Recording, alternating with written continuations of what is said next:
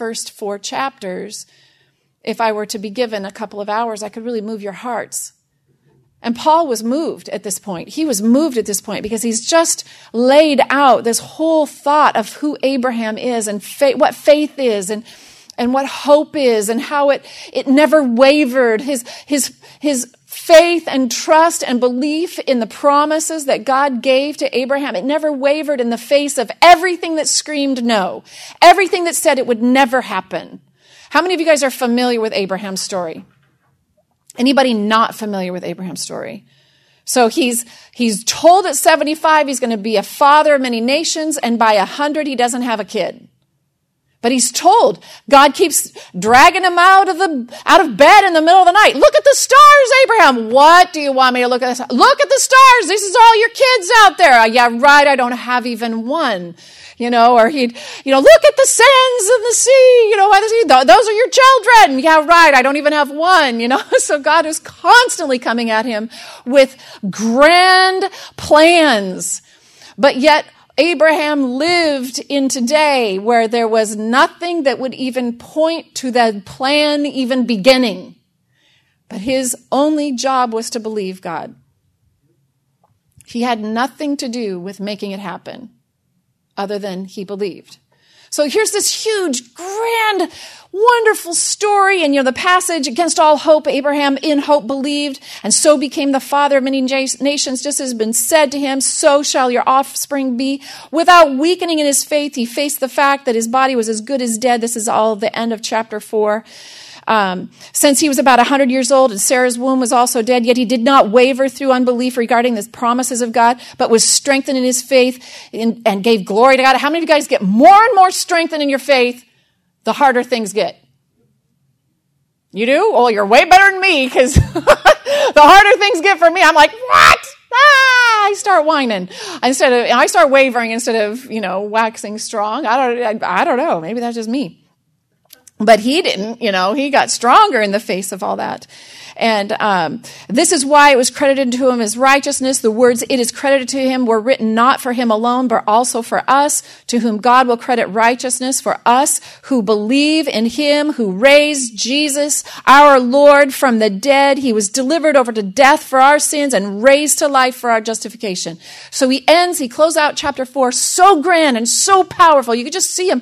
And, you know, we know that Romans, Paul dictated it to a guy, I can't remember which, Turtley, what's his name in chapter 16 it, t- it, tells us the name of the guy who wrote it down for paul. But so you can imagine i you know what was paul doing when he was dictating this? Was he just lost in the spirit and preaching or or was he sitting building a tent like we know he was a tent maker? Was he sewing and and just talking and getting moved on? I don't know what was going on but he was certainly at a very high point at the end of chapter 4 so when, and there were no chapters in his, his dialogue. We've put those in since then, chapters and verses, so that we can find our place in the Bible really easily. So he's at this high point, this high crux of this amazing story and faith and fighting through the hard things and just believe and how cool it is. And then he, he's going to take a shift. And so he goes, therefore, because of all that, Therefore, now he's going to take a shift. And usually when he takes a shift, it's going to take a shift into practicality a little bit. He'll, he'll be talking really high as far as theology and, and spiritual things. And then therefore that shift usually brings it, it down, kind of lands the plane into kind of practicality. So therefore, since we have been, ju- and this is chapter five, since we have been justified through faith, what does the word justified mean? Anybody want to give it a stab? Justified. It's a big word. Just as if I'd never sinned. That's what you guys, right there. So every time you see the word justified, you have to say in your head, just as if I'd never sinned. So you have been just as if you'd never sinned. You've been justified. The blood of Jesus spilt on that cross the blood of the perfect man, Jesus, who did not deserve any death. The wages of sin is death. He never sinned. He never sinned. He did not want to go to the cross. Did you guys all hear that on Sunday? He did not want to. You heard that in the Garden of Gethsemane. If this cup can pass from me, please. But I will do it. He was obedient and he was perfect. Write the word obedient down because this is going to be really big tonight. The word obedient is going to be very big tonight. I've touched on it on Sunday and hopefully I can bring it out here tonight really well. Because this chapter and um, some of the chapters ahead of us are, it's going to get big. But obedience is huge. Jesus was perfectly obedient. Anybody in this room perfectly obedient? Come on. Sometimes I'm perfectly obedient for two and a half minutes every day. The rest of the time, forget it. Right? Yes? Okay. You get three and a half. I can only pull off two and a half. So just as if I'd never sinned, therefore, therefore, since we have been justified through faith, not through anything you've done, not through your incredible beauty, your incredible knowledge, your incredible, your incredible sacrifice, not through a single shred of anything, but just because you believe, you are transformed and justified. Just as if I'd never sinned. Just as if I had never, no, you don't understand, never, never ever sinned. God can look at you and through the blood of Jesus Christ, you have, you have no debt to Him. None whatsoever. That is an amazing thing. The God of the universe who created the absolute universe, who thought up this whole mess, this whole kit and caboodle. You think about your DNA, you think about chemistry, you think about astronomy, and you think about this, all the amazing, amazing biology and geology and yada yada ology, whatever it is, all the amazing, incredible things in this world. The, the mind that thought that up. It was just like that. It didn't take him long at all. So this is just a small smidge of how amazing he is. And he would look at you through the blood of Jesus and never see imperfection. Because remember, God is holy. God is completely perfect. He is never, ever anything less than perfect. He is completely perfect. And we are completely imperfect. How can imperfection ever approach perfection? Because if imperfection ever got close to perfection, guess what perfection would be? Imperfect. He can't have it. That's why we can't just be good enough and make it to heaven.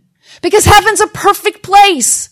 And if you are good enough with just a, you know, a little, little bit of sin maybe, but you know, a whole lot of goodness in you, but still a little bit, but you know, way more goodness, you can't get into heaven because if you came into heaven, you would ruin it. Right? Perfection, holiness is the only thing that can approach God. And through the blood of Jesus, when you are placed in Jesus, you are made perfect. Let that soak in. You are made perfect. That's why in chapter 8, he says, Therefore, there is no condemnation for you who are in Jesus Christ. There's plenty of con- condemnation for everyone who's outside of Jesus. But if we're in him, there is none because you're seen as perfect. So let's come back to our chapter 5. We better get rolling or we're never going to get, get her done. Therefore, since you have been justified through faith, see that sentence right there has to mean something to you. If that sentence doesn't mean anything to you, it doesn't light you up, you don't understand it yet. The first one, since you have been justified through faith, you have been justified through faith. You have been just as if you'd never sinned through faith. Yes? Yes. Exactly. Exactly. Yes, I love it. Very simple. With, with me in paradise. He didn't have to do anything, right? He was a he was a bad dude. I agree. Absolutely. Totally. So since you've been justified through faith, we have peace with God through our Lord Jesus Christ. We have peace with God. And this is something that we had talked about the last time that peace is a very interesting thing. I want uh, somebody to look up Mark 5:34 and someone else to look up Luke 7:50 verse 50. Mark 5:34. Who's got that one? Almost. So peace is supposed to be, and I told you guys this last week, the special le- legacy that is bequeathed to, to Christians. Peace. Peace is supposed to be your, the mark of who you are in Christ. Peace. What does peace sound like to you? What is it? I have a question. Uh huh. Why so difficult for us, at least for me as a Christian, to really not live in that peace. Yes. Be, well, he teaches us how to. And if you remember um, in, in so much of my teaching, where we were close to God, Adam and Eve, disbelief, disobedience fell. So we're far from God. And we live now not in a perfect situation. Now we live in a broken, cursed world, right? And we're far from God.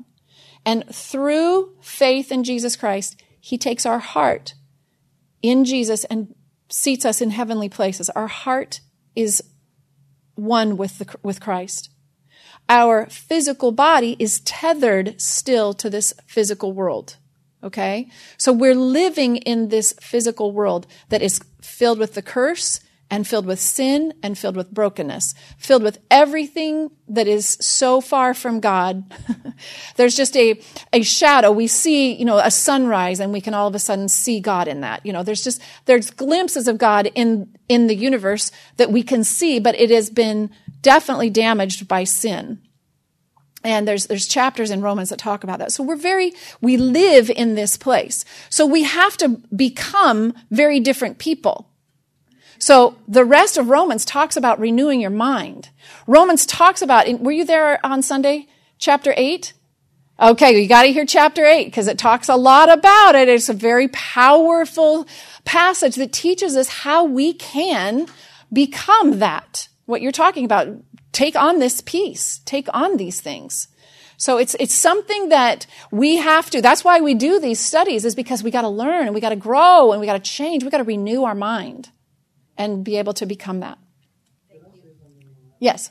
I found, I understand what you're saying because we live in this world. What I found for me, I found that He is my peace. Mm-hmm. He is peace. And when I do feel whatever, I just invite Him and get closer to Him. And I say it, I say to Jesus, You are my peace. That's right. And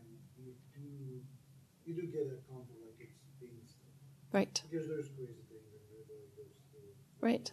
But I found that He is my peace. And so if I have Him somehow, I find peace and I get closer to Him, then He is peace. Yes. Amen. Mm-hmm. You go before me and you fight those battles for me, so I don't need to worry. And, and in saying that, you're giving life to us. So read to me. I like that. Read to me Mark 5:34. Who has it? Very good, Shannon. Um, he said to her, "Daughter, your faith has healed you. Go in peace and be freed from your suffering." Go in what? Go in peace. So Jesus healed this woman and he said, "Go in peace." Peace is a special legacy that Christians are to carry that Jesus gives. Somebody, uh, Luke 7, verse 50. Believe it or not, there's 50 verses, and at least I hope, because that's the number I have written down. But I did look it up, so I know it's there. Jesus said to the woman, Your faith has saved you. Go in peace. Go in peace. So, Jesus, everything that Jesus did, he gives us peace. Now, for the sake of our question here, turn to Philippians 4, just for fun.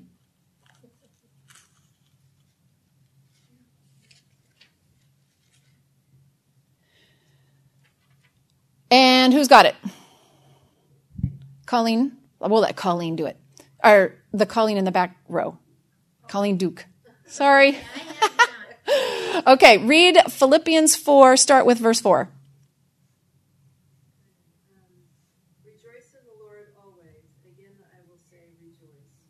Let your gentleness be known to all men. The Lord is at hand.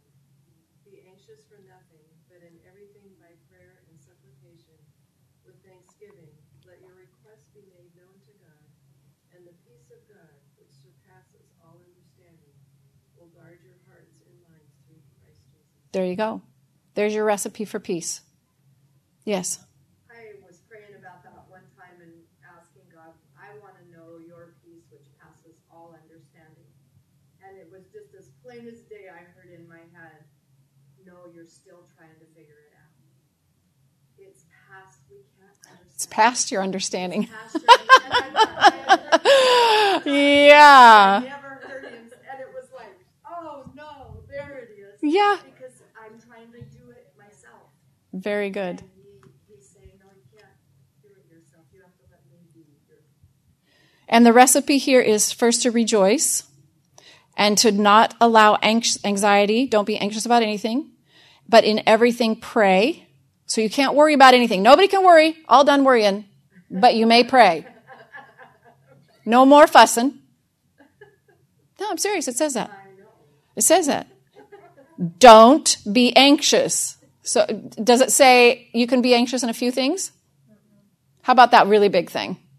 Just the really big things you can be anxious about. Little things, yeah, cut it out. No, he says do not. But in everything, prayer and petition and with thanksgiving. How can you be thankful when it's a really big nasty? But you're supposed to present your request to God and the peace of God then will transcend. Okay, so come back to verse chapter 5. Therefore, since we have been justified through, we're going to get past the, through the first verse. We have peace with God through our Lord Jesus Christ. So you have peace with God. You have peace with God. And in this passage, he's not talking about peace in life. You have peace with God. And you got to think about that because God's incredibly holy. You are incredibly unholy. God loves you with a special love and he hates everything that's not right about you. He hates sin. So there's this wrath thing that's coming from God against all sin. And if I am sinful, which I am just on a good day, even I'm sinful, there's always going to be wrath coming at me, right? But if I will take my faith and put it in Jesus Christ, and I put myself in Jesus Christ, now I'm justified, just as if I'd never sinned. The wrath of God now has been uh, ended in my life for me. I am no longer in the the the way of wrath. I've gotten myself way over here. How many of you guys like that idea of just like separate yourself from all things? Get over here, outside of that wrath thing that's going to be happening and is happening and in and is coming. And you are in this like quiet place with God. You're in peace with Him, with the God of the universe. That's you. So you have peace with God through our Lord Jesus Christ. You can only do it through Lord through Jesus. Through whom we have gained access by faith. You, you get to get in there by faith. Remember, it's all by faith, not by how cool you are. Into his grace in which we now stand. We stand in God's grace. And grace is a beautiful thing. God does this for us because he loves us so much and because he is so full of grace. So when you learn, you, you know, we got to keep learning about the attributes of God. God is love and he's very gracious. And we all know what grace is not getting what we deserve.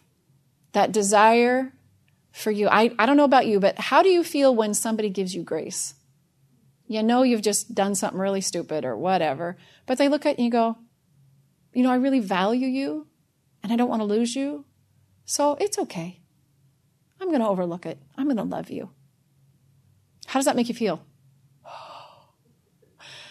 It makes me want to dance a jig. Absolutely. And that's what Paul tells us to do right now. We've gained access by faith into this grace, grace in which we stand, and we rejoice. So that feeling of, ah, yeah, that has to happen. That, and, and it causes us to, it, it causes a, an emotional reaction within us of like, ah, yay. And remember I told you rejoice means to open your mouth and start blabbing. It means to use your voice, to, to talk, to, to, to talk. Rejoice in the hope of the glory of God. And hope is the most amazing thing. Hope is the thing that lights us on fire. It gets us through things. Faith is the substance of things hoped for. Hope is actually the beginning of faith. You can't have faith until you have hope. So you have a very sick disease and you hear that maybe possibly God could heal you, that you could get healed. What happens? Something's ignited in you. That's called hope. really? So pretend that maybe you we lived back in the days of Jesus, right? And you're blind or you're a leper. And there is no hope for you. There is none. There is no reason to believe that anything will ever get better. And all of a sudden you hear about this man that's going around healing everybody and you're like, oh, maybe me too. That's called hope. And that is the beginning of faith. Faith is the substance now of things hoped for. After hope comes alive, then you start believing, oh, maybe for me too. I know God will do it for me. I know God will do it. Now I have faith. So you have to have hope before you have faith. So if God's promises haven't lit a fire in you of a possibility of better, of, of what God could potentially do for you, if you have not had hope spark in your life, you can't have faith. And if you're trying to hammer out faith without that spark of hope, it's going to be a very difficult walk. So how do you spark hope?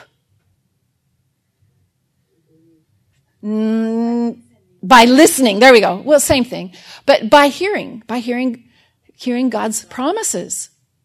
You mean God wants me to have a great marriage? You mean my marriage could actually be good? You mean, you mean I could actually be healed? You mean I could actually, you know, that, the promises of God.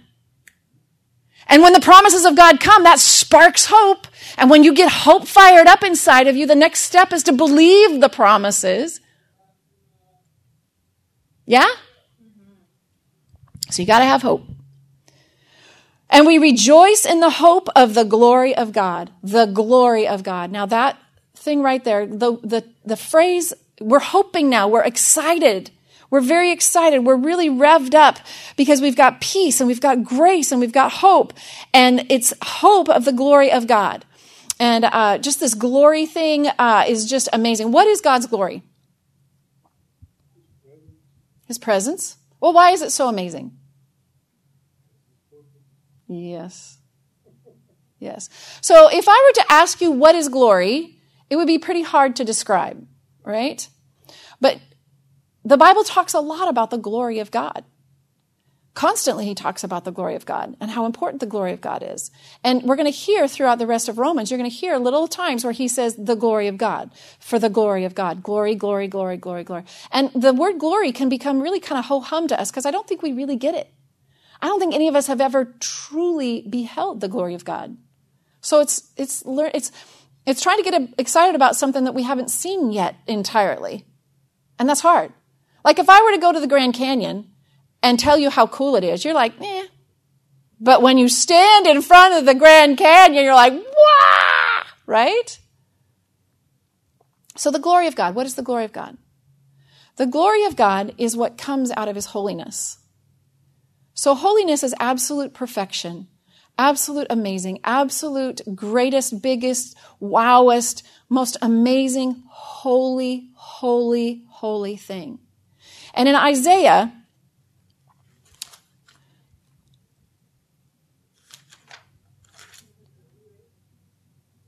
Isaiah 6, verse 3. We find, is that what you're going to say? Isaiah 6, verse 3. We find the angels around the throne. And Shannon, you've got it. It looks like you're pointing at it. And they were, I wasn't pointing. Well, you, you were doing this. You were, you were there. and they were calling to one another, Holy, holy, holy is the Lord Almighty. The whole earth is full of his glory. Okay, hold on. Holy, holy. This is what the angels are crying out around the throne. Holy, holy, holy. I cannot wait to be a part of that choir. That's going to be the best choir in the world. And you would think that the next line would say, the whole earth is filled with his holiness. But it doesn't. It says that the whole earth is filled with his glory. The glory is what holiness sheds. So if you've got holiness as the object, glory is what goes out of it. It's what holiness sheds. The glow ray that comes out of the holiness of God. So if the whole earth is filled with his glory, that means that his holiness has now shed itself upon the earth. It's being revealed to us. So when that sunset over Mount Rainier, when I come around the corner on Sunday morning and it is just like, oh, that is a small shred, a ray of his glory that's coming from his holiness. When I stand in front of, you know, the Grand Canyon or, or what is it around the world here that is just like, what? Are you kidding me? That is the glory of God being shed. So our hope in all of this is that we are going to partake of the glory of God. Can you imagine what that's going to be like? Can you imagine what will become of us when we stand in the, the rays or the, the, whatever, the stuff that sheds off of His holiness and comes upon us? That is our promise. That will be such an amazing time. And it is something that we'll fully know when we stand in the throne room. But it is something that we have the promise of having little ticklers here on earth. Have you stood in worship and been all of a sudden overwhelmed with his presence and his glory? We rejoice in the hope of the glory of God. Not only so, but we also rejoice in our sufferings. So we have two reasons to rejoice. And we talked about this. We get to rejoice in the glory of God that's coming and the grace and all this woohoo, hippy, happy fun stuff. And you get to rejoice the same word, rejoice in all of your sufferings. How's that? Does that sit pretty good? Same emotion. Same emotion. but that's what it says. Why? And we're going to give you a whole bunch of reasons here in Romans, but we're going to start off right now. Because we know that suffering produces perseverance, perseverance, character, character, hope, and hope does not disappoint us because God has poured out his love into our hearts by the Holy Spirit. So character, the word character means being tried and approved. Perseverance means the ability to take your shoulder. It's called patience. The word perseverance means patience. And in the biblical meaning, it means strictly to put your shoulder under something and hold it there and push. Just give pressure. Just, just do this mm, and never quit. Never quit, never quit, never quit, never quit, never quit, never quit, never quit, never stop, never get tired, never give up, never say it'll never happen, never, never, just, mm, and just keep going. Never stop.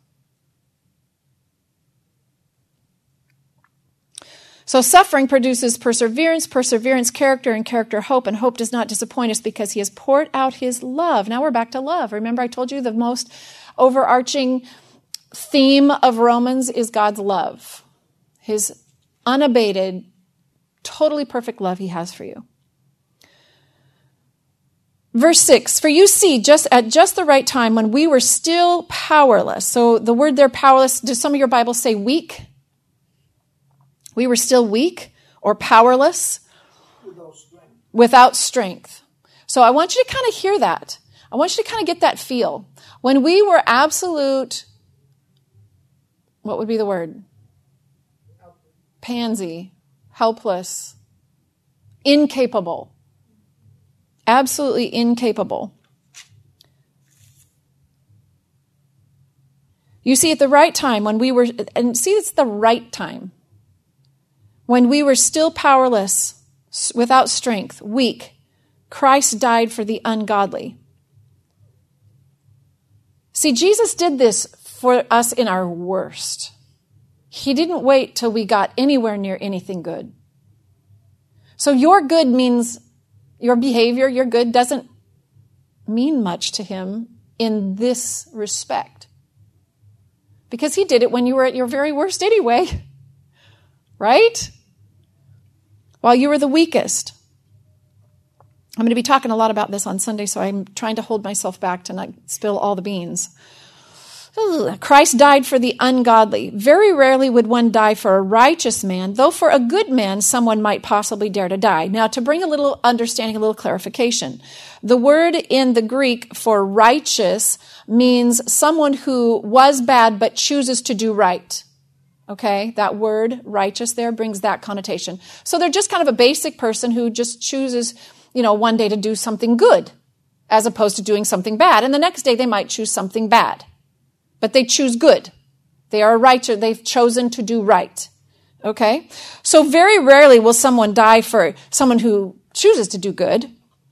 Though for a good man, someone might possibly dare to die. Now, that word good man there means uh, actually an inherently good person. Have you ever met somebody who's just like inherently really good? You know, like, do you ever do anything? Do you ever get a runny nose? Do you, do you ever yawn, you know, or sneeze because I never see anything imperfect come out of you. Do you ever, do you know anybody like that? So that's what he's trying to say here. That very rarely will someone die for, you know, a righteous man, just somebody who picks to do good on one day. Though for a good man, maybe someone might possibly dare to die, but God demonstrates his own love for us, that while we were still sinners, he died for us. Christ died for us. So, God's love, He demonstrated His own love for us, that while we were still sinners, Christ died for us. The fact that God could look at us at our very, very worst and love us means that He is not repelled by sin. He is not repelled by our evil. And I take that as a challenge to you and I. Was that Kendall? I want to take that as a challenge to you and I. Because in our world, as we're dealing with other people around us, we have to be very careful that we would love with the love of God. And that the evil that maybe some around us would be operating in would not repel us. And I don't know about you, but sometimes I don't like it. I want to judge it. I want to run away from it. I want, I want to get rid of it. But yet God demonstrates what his love is like here. And so if you ever wonder, well, you know, I wonder what God's love is like, it's right here. So if you can love the worst sinner out there and actually maybe sacrifice something for them, it's a good thing. I have been challenged in the last year, year and a half, with, I think the whole Christian community has been challenged greatly. Say, even with, you know, the, the prevalence or the breaking out, it seems, in our culture of homosexuality. You know, what are we going to do about that?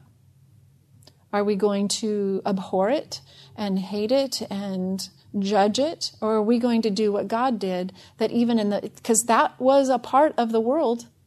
That was part of the sin that even to demonstrate his love, he died for that. So can we love that too? Can we embrace? Now, it doesn't mean we approve. God never approves of it. In fact, wrath is coming. You know, read chapter, read Romans 1. Wrath is coming. We don't have to worry about wrath. We don't have to make more wrath. It's not your job to bring wrath and judgment. It's your job to reach in and say, listen, I love you. Let me understand you a little bit better. And eventually you'll hear some hurt in their heart, and you can bring salvation to their heart. And maybe you can be the one that will usher them from the wrath of God into the heart of God. Amen? That while we were still yet sinners, Christ died for us. It dem- that demonstrates his love for us. Since we have now been justified, what's the word justified mean? Just as if I had never done it. There you go. That's a big deal. That's a big, big deal. Since now we've been justified by his blood, how much more shall we be saved from God's wrath through him? For if when we were God's enemies, we were reconciled to him through the death of his son, how much more, having been reconciled, shall we be saved through his life? So I was reading um, in some of the commentaries, and it was very fun how they talked about this. Uh, that even when we were his enemies, we were reconciled to him through the death of his son. Now, death is usually seen as kind of a weakness. It's, it's kind of at our lowest. We become the most powerless when we're dead, when we die and we're dying, and, and, and we're, we're the least effective when we're dying. And if God, at the moment of his death, if Jesus, through his death, which could be construed as the weakest time of his life, was so powerful that it caused us to be reconciled with God. If at the weakest moment in Jesus' life, it could be said, that such amazing things happened between you and God, how much more? Everybody say, how much more? How much more? And he's trying to show you this, that Jesus' death, though it did such incredible things. And we've just spent however long talking about what his death did. He's telling us right here, he's, he's wanting us to shift again in our mind and not just stay at his death. How much more? Everybody circle, how much more? Having been reconciled, shall we be saved through his life? So there's two pieces that we have to identify with in Jesus. We have to identify with his death. We got to get this thing that we're sinners. He died. We're in Him. We died on that cross. Death. But we also have to um, identify with His life. And that's coming in Romans. But there's, so there's two things we have to identify with His death and His life. Verse 11. Not only is this so, but we also rejoice in God through our Lord Jesus Christ, through whom we now have received reconciliation. Um, not only so, uh, not only is this so, in other words, that you know when we were enemies, He reconciled us through death, and how much more now uh, have we been reconciled? Now that we've been reconciled, shall we be saved through His life? Not only this, but also we rejoice. So, what does rejoice mean? Remember, and just happy, talking about it, boasting about it. Yippee! Yes, I can't believe it. In God. So they've been talking about a lot of this that a lot of this happens through Jesus Christ. Now right here he says, I want you to rejoice in God. In God's heart. In who God is. He wants us now to shift a little bit away from the work of Jesus Christ and just take a moment and pause about God. The creator, the true creator, the Father God. This love being that has set this whole thing up. Take just a moment and rejoice in God. Rejoice in God himself, in his existence, in his attributes, in his justice, in his holiness, in his mercy, and in his truth. Take a moment. We rejoice in God. Through our Lord Jesus Christ, through whom we now have received reconciliation. Okay, so now verse 12. You guys getting something? Now it's going to get real good. This is my favorite chunk right here. Therefore, just as sin, there's another therefore. There's a lot of therefores. I didn't realize that one was there. Therefore, just as sin entered the world through one man, the, and death through sin. And in this way, death came to all men because all sinned. So I'm going to take, see, do your, does your Bible there at the end of verse 12 have a little dash? Okay, so what they, what a lot of the scholars feel like is that the rest, the, a couple, the next couple verses are parenthetical. There's like parentheses, parentheses around them. So I want to take the thought that we just had, and I want to expound on that, and then we're going to kind of put a little pause on it, and then we're going to do those next two verses, then we'll come back to the thought on verse 15. But this is really good. And you have to re- realize this. Just as sin entered the world through one man, so one man, one man, Adam, chose to disbelieve and disobey. One act totally corrupted the rest of humanity. Death through sin. And in this way, death came to all men because all sinned. Now, remember, in the garden, prior to chapter 3, when they sinned, they were eating of what tree? Tree of life. The knowledge of good and evil was the one they weren't supposed to eat of. That was the boo boo tree. That was the one that messed the whole thing up. But prior to that, they were eating of the tree of life. And they were living. They were not dying. There was no death in that garden. Not one thing. Not one thing. Animals didn't die. They weren't eating animals for food. There was no death. Everything was life. And when he ate of the knowledge, the tree of the knowledge of good and evil, and I had a whole teaching in Genesis about the, that tree of knowledge of good and evil. Until he ate of that, they only had knowledge of good.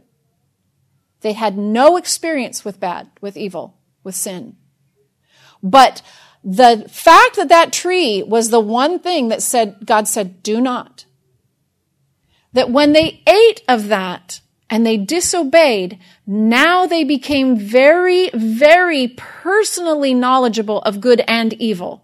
Now they know what evil felt like. Now all of a sudden, for the first time, they felt guilt. For the first time, they felt shame. For the first time, they ran and hid from God when he walked in the garden. For the first time, they felt like they needed to cover up. For the first time, they felt that, that they were not good enough. For the first time, they had to be something on the outside. They had to cover up and they had to try to be something else.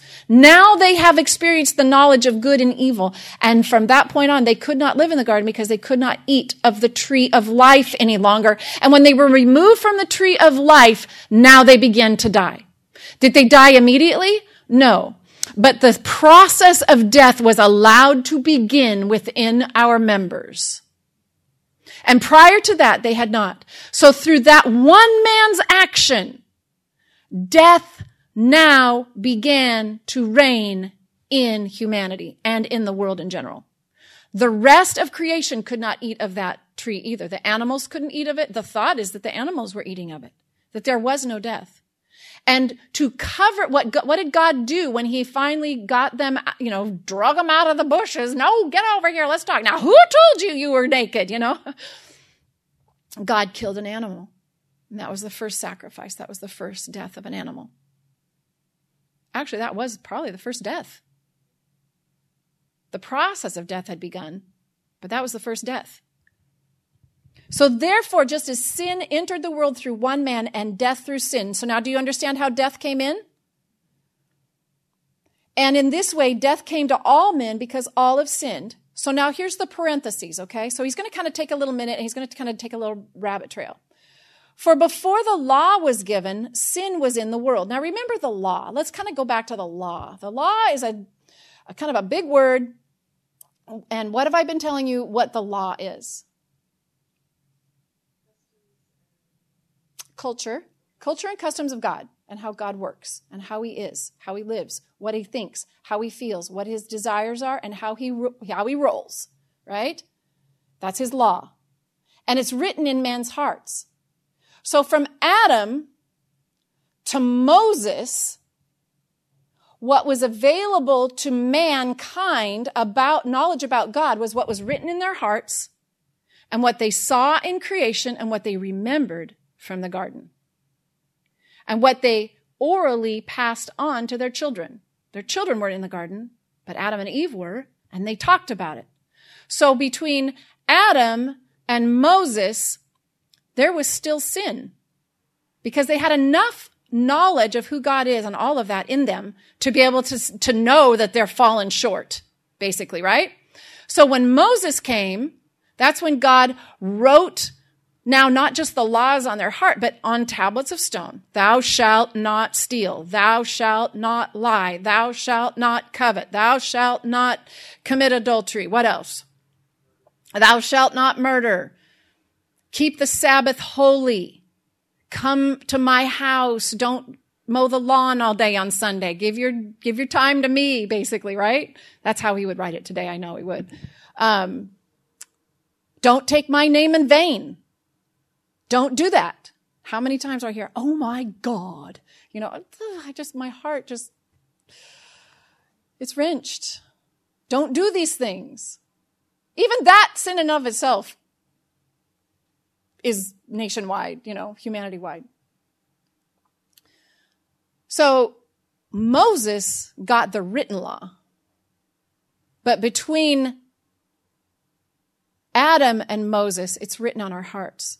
And we've learned in Romans that sin becomes more sinful with the law.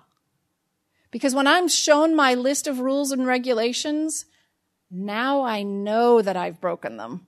I don't just kind of know because I know I've kind of not been good. Now I know which ones I've broken and how I've broken them. Right? And it becomes very, very clean and plain and clear. So what it says here is that for before the law was given, in other words, before Moses, sin was in the world. So he's talking to these Jews and his Jews are going, well, how do, how were they sinning? They didn't have the law yet. They don't know what they're saying. No, he's saying, no, they, they sinned. Have no doubt about it. But sin was not taken in, into account when there is no, no law. Nevertheless, death reigned from the time of Adam to the time of Moses. So do you understand what I'm saying? He's saying, no, it was there. It was there. Don't worry about it. Just because they didn't have your lists of rules and regs does not mean they weren't sinning. Even over those who did not sin by breaking a command, as did Adam, who was the pattern of the one to come. So even Adam, Adam had the word of the Lord. Do not eat that. He had the word of the Lord. It was plain and clear but he did it, right? So coming back to 15. So he kind of takes this little parenthetical little sidetrack.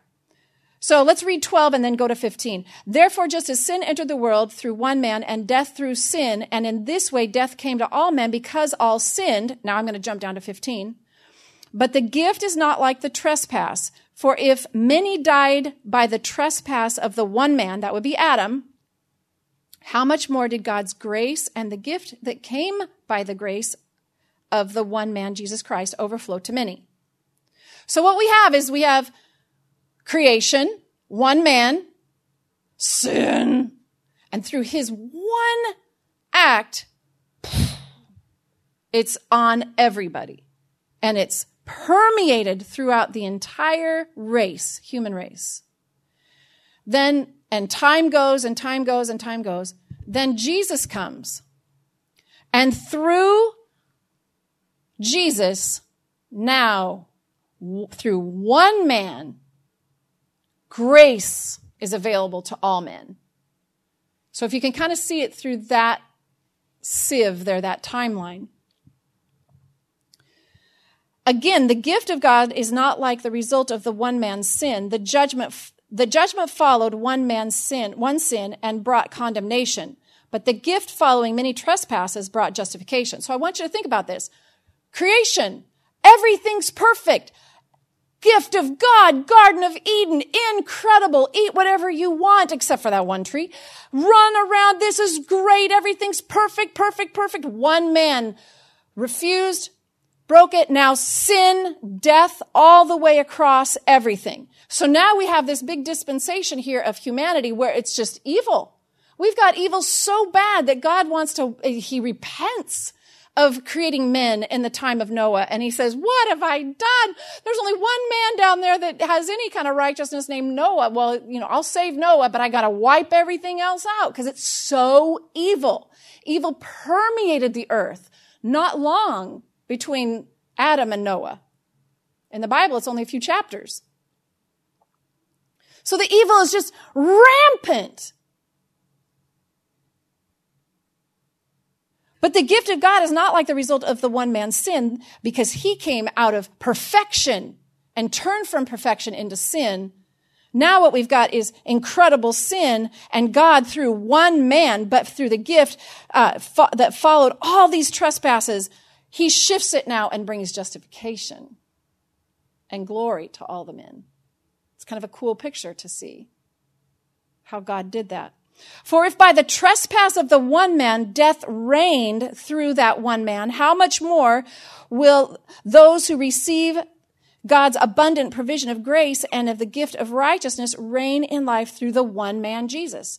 So I want you to just keep seeing perfection. One man messes it up. Complete evil. Jesus Christ, one man, shifts it all for the rest of humanity. Consequently, just as the result of one trespass was condemnation for all men, so also the result of one act of righteousness was justification. So let's go back up here. Perfection of everything. One man. Through one trespass, condemnation seeps through into every human being. Condemnation. It's a very interesting word. What does condemnation mean? Con- to con- be condemned means you come up to the judge. The judge looks at you, he reads your file, he hits the gavel, he says guilty, and sends you off to your death penalty. No recourse. What is it called when, when these guys on death row, they keep appeal? No appeal. So now condemnation is in throughout the entire human race. But so also the result of one act of righteousness. So now back down to Jesus here. The one act of righteousness, and it's shifted now, and it brings justification. So Adam, one act of disobedience, condemnation. You are guilty. You will die. You, the wages of your sin is death, and death begins to reign all across the entire the entire race of humanity. Death. The sentence of death, the wages of sin is death, death, death, death, death. But through the one act of righteousness, one act of righteousness, justification. So what is justification? So you come up to that same judge. The judge pulls your file out. And because the blood of Jesus has completely washed your file, he looks at your file and he says, I don't see anything here. I don't see anything here. I don't see anything here. I don't see anything here. I don't see anything here. And like I preached last two weeks ago, Christians need to walk away from that place, that, that time of applying the blood of Jesus to their lives and realize that they are justified. That's what justification is. You are made as if you've never sinned. Condemnation has no right in your life. None. But how many of us walk around in condemnation? We let the, we let the enemy just do that to us. And we're like, oh, yeah, you're right. I am pretty lousy. You know what? You're right. I'm pretty rotten and you're right. And I probably shouldn't do anything till I get better. And, and you're right. And I, and it, it's the thing that causes us to get burned out. It causes us all sorts of things. It causes us to stop. It causes us to not do the things God's calls us to do. It causes everything to go wrong. But it's a lie because you've been justified. So, verse 18, I'm going to read it again. Because I think this is just so powerful. Consequently, just as the result of one trespass brought condemnation, guilt, death penalty for all men, so also the result of one act of righteousness through, and I'm just going to add in there, Jesus is Christ, so you know whose act it is, was justification that brings life for all men. life. No longer death, but life. For just as through the disobedience of one man, now they're going to talk about it as disobedience. See, he, he keeps going through this whole system here and he, he puts different words in it because he wants you to get a really good perspective of what happened. So now he says, just through the disobedience of one man, the many were made sinners. So also the obedience of the one man, the many are now righteous. Disobedience and obedience. Disobedience and obedience. Huge difference between Jesus and me. He lived a life of obedience. So we're talking a lot about the main overarching themes of Romans.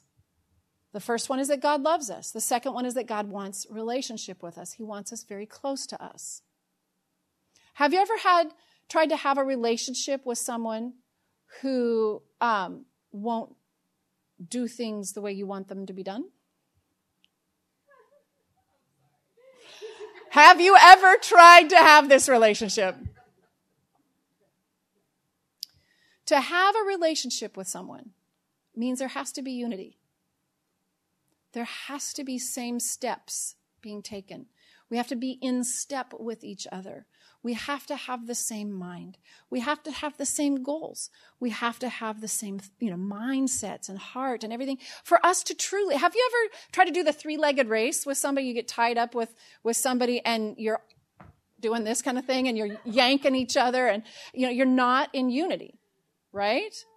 Have you ever, you're all laughing at me, but I think you're kind of getting it. For us to have a relationship with someone, it means that we have to be unified. It means that we have to be in step with each other. It means that we have to function together the same. Now, God and us, we are not peers. He is creator, we created, we are created. So there's an authority thing going on here.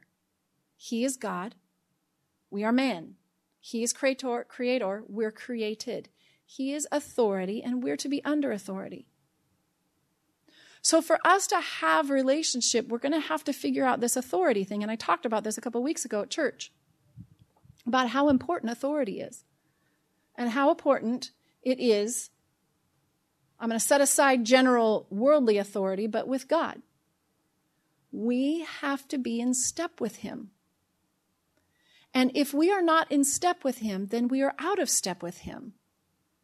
And if we're out of step with Him, that means that we're not unified with Him. We're disunified with Him. And we are not obeying His way. And if we're not obeying His way, we are what? Disobeying. When Jesus walked this earth, he walked for 33 years in complete obedience to his heavenly Father. The only thing he would do are the things he heard his Father do. The only things he said were the words he heard his Father say. He never said his own words. He never thought, you know, did his own thing. He never went off and, you know, got tired and needed a vacation and so went and went to Las Vegas and the, everything that happens in Las Vegas stays in Las Vegas and and so had his moment and then came back and he never did that. He always obeyed. Even when it went counter to his own will. Once again, Gethsemane. Father, I have a human body. I'm in it right now. And I know what it feels like when I slam the hammer on my, my thumb when we're building something. And I don't like pain. I don't want pain. I don't want to do the hard thing.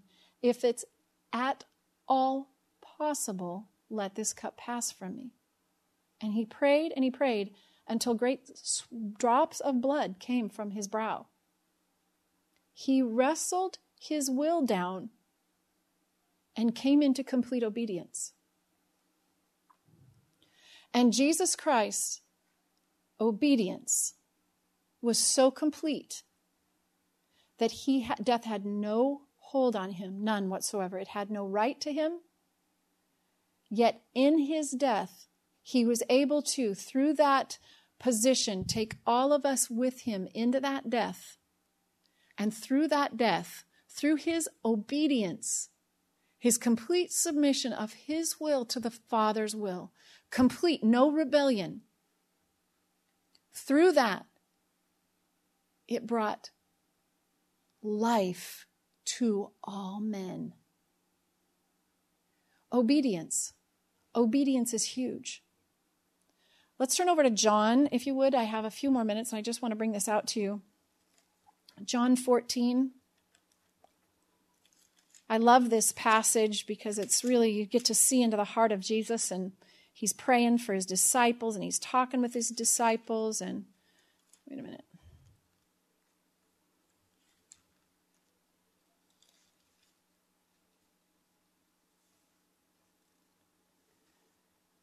And uh, if your Bible has the red letter edition, you're going to see that the next couple of pages is mostly red. This is Jesus talking, and it's in his last last portion of his time on earth, and it's a good time. It's it's an amazing time. The end of chapter 13, Jesus is predicting Peter's denial of him. 13, verse 37, Peter asked, Lord, why can't I follow you now? I will lay my life down for you. And Jesus said, Will you really lay your life down for me? I tell you the truth. Before the rooster crows, you will disown me three times. And he goes into chapter 14 there and he's comforting his disciples and he's talking about how wonderful that uh, this comforter that's going to come. Jesus says in verse 6, I am the way, the truth, and the life, and no one comes the Father except through me the one man. If you really knew me, you would know my father's well, you would know my father well.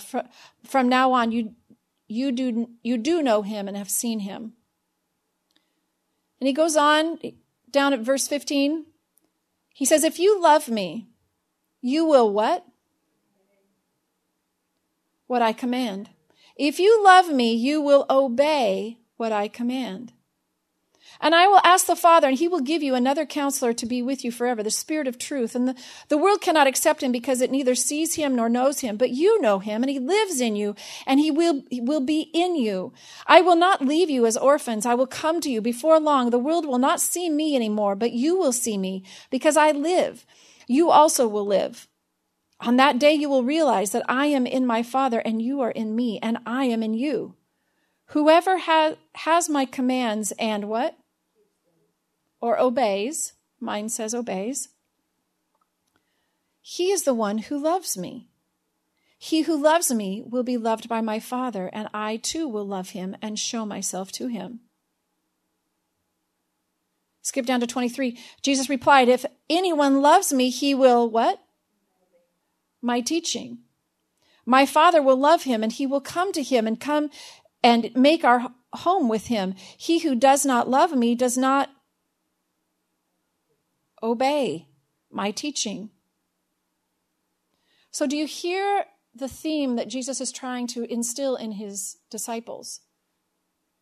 This love relationship, this closeness that God wants to have with us, this daily step in, in step kind of motion that he wants to have with us is so integrally related to our obedience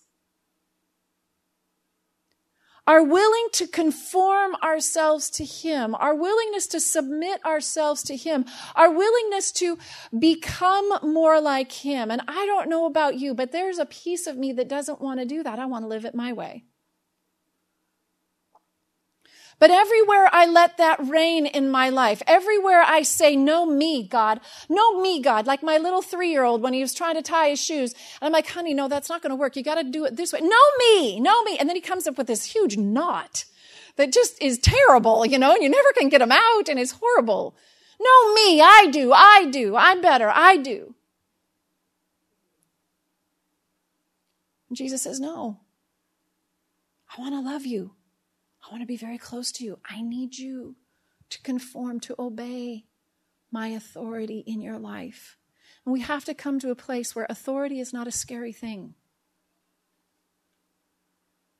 We have been trained to not trust authority.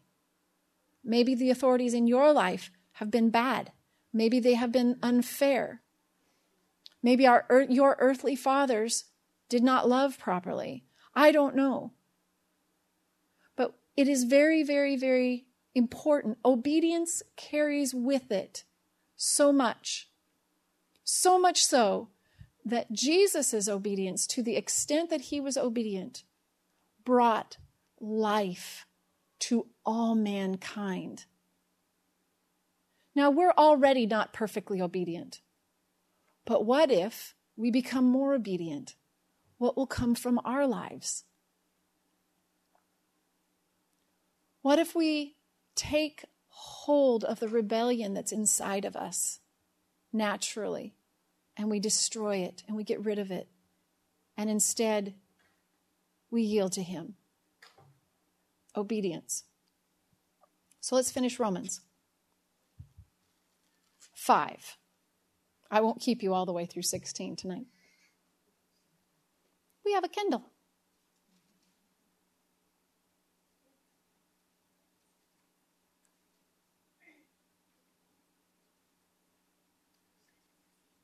All good? For just as through the disobedience of one man many were made sinners, so also through the obedience of one man many will be made righteous.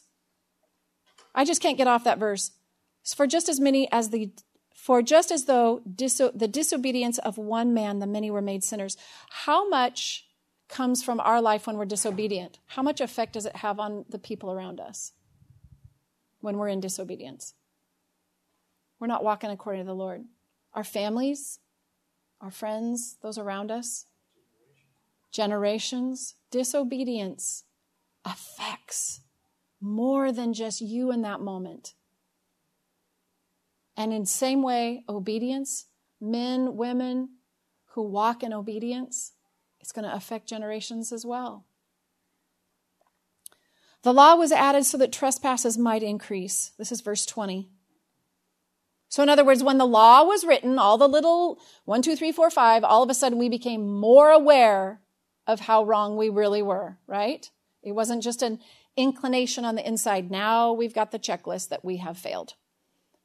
The law was added so that trespass might increase, but where sin increases, grace increased all the more, so that just as sin reigned in death, so also grace might reign through the righteousness to bring eternal life through Christ Jesus our Lord. Just as sin reigned in death, so also grace might reign through righteousness to bring eternal life. There are two, I, I read an incredible sermon today, and if I had more than negative three minutes, I would read you this because it is incredible. And it it's an entire sermon on that line right there. And it talks about the two queens that want to reign in your life. What are those two queens? Sin wants to reign in your life, and it wants to bring death to everything you are.